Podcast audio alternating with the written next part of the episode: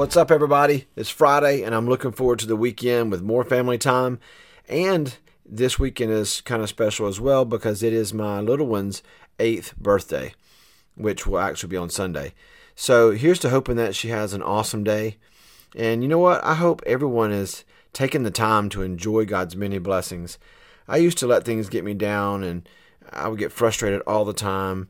You know, I would get angry and frustrated that things were not going my way, but I've learned that it was my perspective, and it is my perspective that needed to change. God doesn't owe me anything. It is me who owes him everything. We can live life with a sour attitude, feeling like we have been slighted, or we can praise him for the love, grace, and mercy that he shows us every day. We fail him daily, yet he remains faithful. That is why he is good all the time, and all the time he is good. I changed my perspective and chose to praise him at every turn. I believe that his word is true, and his word says that he is a rewarder of those who seek him. Hebrews 11:6. I love this time of year. I love to see kids, who are awestruck with the wonder and excitement of Christmas. For me, I'm still awestruck and full of wonder at the miracle of Christmas. Kids look at things with such hope, wonder, excitement, and faith. That is why Jesus said to come to him like a child, innocent and full of wonder and faith. Kids don't require long, drawn-out explanations. They just believe. Their faith is in what is possible is unhindered. Literally, while writing this, this particular episode, a gentleman at church was doing some magic tricks for two kids, one of which was my youngest daughter. And it was so much fun to watch her response. She was blown away in awe of what just happened. She was so impressed and excited that was refreshing for me to just be reminded of the joy found in looking at things through the eyes of a child. Go to a magic show and you will see two responses. There are those who are filled with wonder, amazed at what they just saw. They enjoyed the show. Then you have those who are cynical and want to explain that this is fake and here's how they do it, and they can't even enjoy the show because of their skepticism and negativity. They can't even see the magic. And the magic is not in the trick or illusion that is performed. It is in the audience's the audience whose mind races with excitement.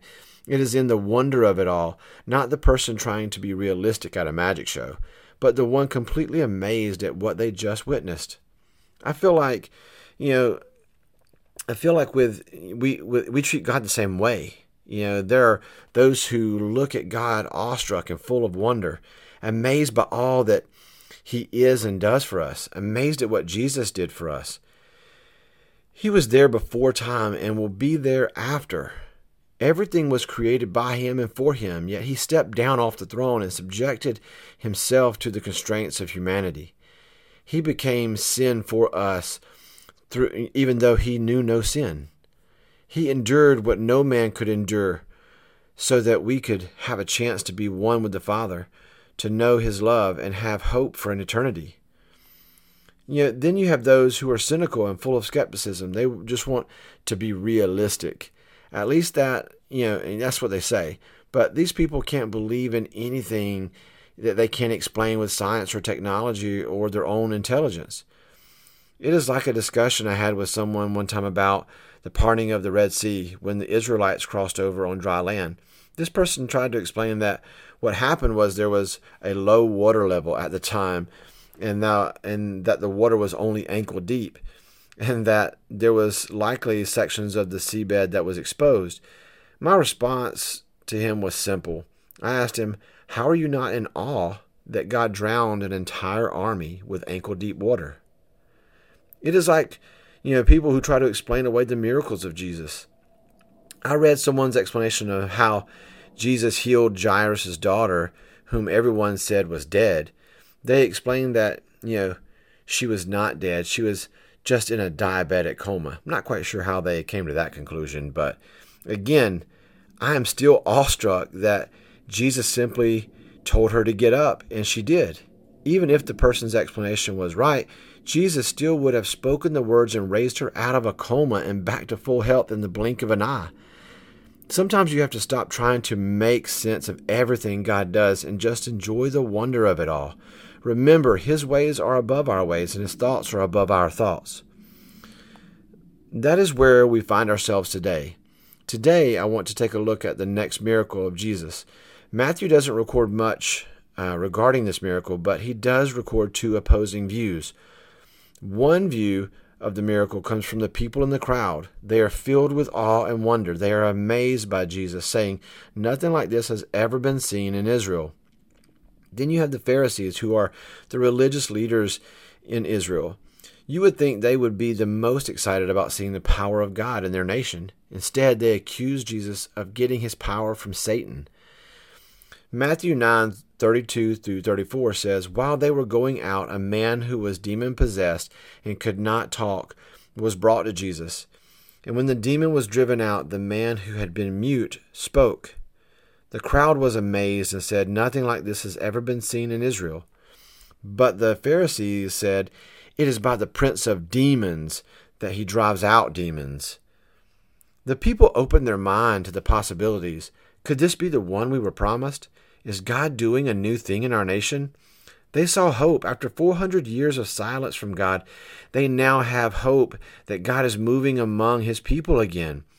They are not trying to explain it. They are just enjoying the wonder of it all, excited for what it could mean for their nation. Then you have the religious leaders, who are supposed to be the example of what a godly person is. They are the ones who dedicate their life to studying God's Word. They should have been the ones who recognized the Scriptures being fulfilled right before their eyes. They should have been the ones leading the way for people to put their faith in Jesus. Yet, we have a group of spiritual leaders who do not like Jesus and can't see Him for who He is. They don't recognize the author of their faith. Instead, they tell the people that Jesus gets His power from the devil. This miracle was done right in front of the Pharisees and everyone else, so they could not deny its legitimacy. All they could do was challenge His source of power. They tried to explain away His power and keep the people in the dark by saying that He drives out demons by the power of the prince of demons, or Satan. We know this to be, completely asinine in every way, and I'm sure the people knew it too. Satan doesn't, he doesn't heal people and free them of their suffering. He is the father of lies and deceit, and he was clearly manipulating the religious leaders of that day, trying his best to thwart God's plans through Jesus. However, we know that the light entered the darkness, and the darkness did not overcome it. We know that Jesus prevailed, and He snatched the victory out of the enemy's hand, and that is the victory that we walk in and claim in the name of Jesus and through the blood of Jesus. When God is moving in your life, you will have those who stand in awe at what God is doing in your life, the blessings, the favor, the promotion, etc. Then you will have those who will paint a very different picture. They will accuse you of all kinds of things, none of which are likely to be good. They will try to explain away your miracle, like the devil is behind your success or something. To those people, just silence their voices in your life. Like the Pharisees, those people are jealous and bitter and cynical about what they can't explain and what they can't understand.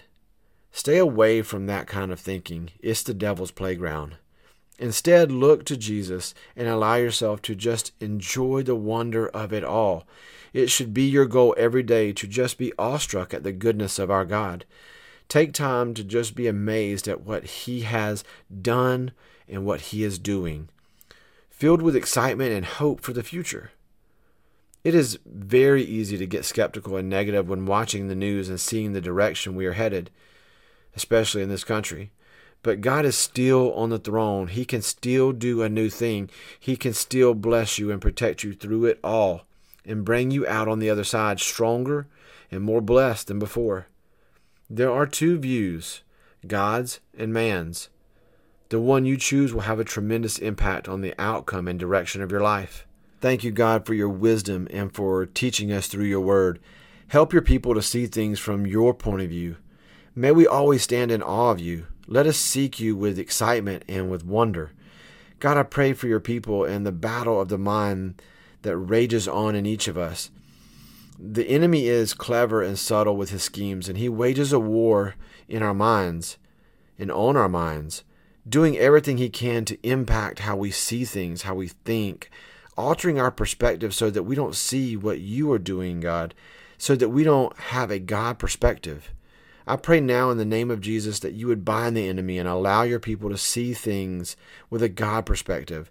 Help us to see what the enemy is up to. Then give us the strength, Lord, to stand in his way, to hold the line. Let your people prevail in battle today. Guide us, Lord, in your ways, and let our lives be a testimony of your grace and forgiveness. Let us be a witness for those who are lost and looking for the answer, and we will be faithful to give you all the glory, honor, and praise. Amen.